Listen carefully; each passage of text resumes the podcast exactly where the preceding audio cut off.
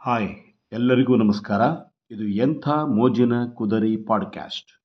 ನಾನು ನಿಮ್ಮ ಪರಮೇಶ್ವರಪ್ಪ ಕುದರಿ. ಇಂದು ಡಾಕ್ಟರ್ ಕೆ ಪಿ ಪುತ್ತೂರಾಯ ಅವರು ಬರೆದಿರತಕ್ಕಂತಹ ವ್ಯಕ್ತಿತ್ವ ಆಭರಣವಿದ್ದಂತೆ.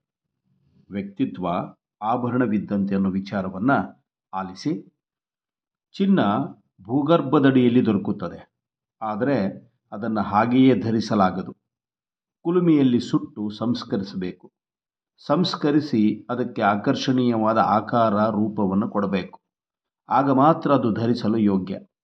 ಅಂತೆಯೇ ಪ್ರತಿಯೊಬ್ಬ ವ್ಯಕ್ತಿಯೊಳಗೂ ಅಂತರ್ಗತವಾಗಿರುವ ದುರ್ಗುಣ, ದೌರ್ಬಲ್ಯ, ಕೊರತೆ ನ್ಯೂನ್ಯತೆಗಳನ್ನು ಇನ್ನಷ್ಟು ದುರ್ಬಲಗೊಳಿಸಿ ನಮ್ಮ ಅರಿವಿಗೆ ಬಾರದ ನಮ್ಮೊಳಗಿನ ಶಕ್ತಿ ಸಾಮರ್ಥ್ಯಗಳನ್ನು ಇನ್ನಷ್ಟು ಬೆಳೆಸಿಕೊಳ್ಳುವುದೇ ವ್ಯಕ್ತಿತ್ವ ವಿಕಸನದ ಸೂತ್ರ.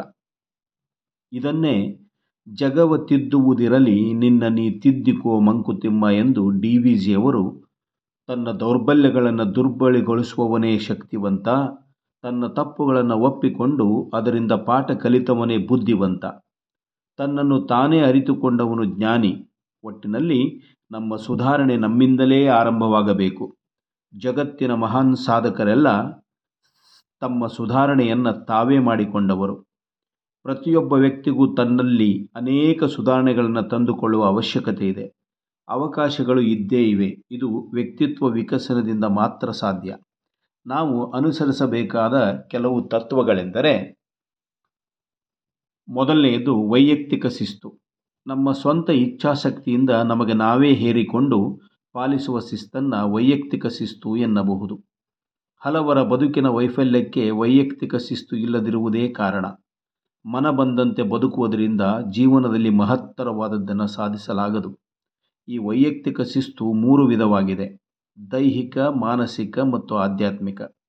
ನಿರ್ದಿಷ್ಟವಾದ ದಿನಚರಿಯ ಪಾಲನೆ, ಸಮಯಾನುಸಾರ ಆಹಾರ ಸೇವನೆ, ನಿದ್ರೆ, ವ್ಯಾಯಾಮ, ಸಮಯ ಪಾಲನೆ, ಶ್ರದ್ಧೆಯಿಂದ ತಮ್ಮ ಕೆಲಸ ಕಾರ್ಯಗಳ ನಿರ್ವಹಣೆ.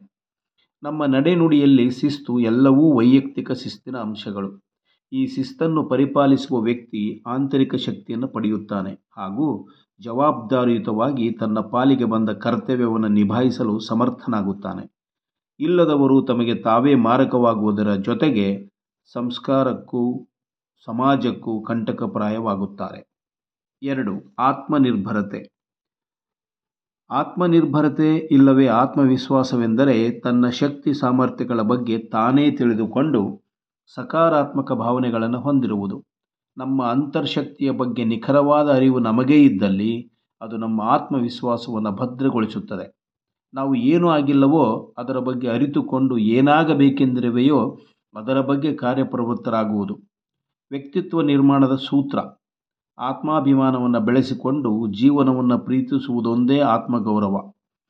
ಇದನ್ನು ಹೆಚ್ಚಿಸಿಕೊಂಡಷ್ಟು ವ್ಯಕ್ತಿತ್ವ ವಿಕಸನ ಸುಲಭವಾಗಿ ಸಾಧ್ಯವಾಗುತ್ತದೆ. ಮೂರನೆಯ ಅಂಶ ಸ್ವಾಭಿಮಾನಿ.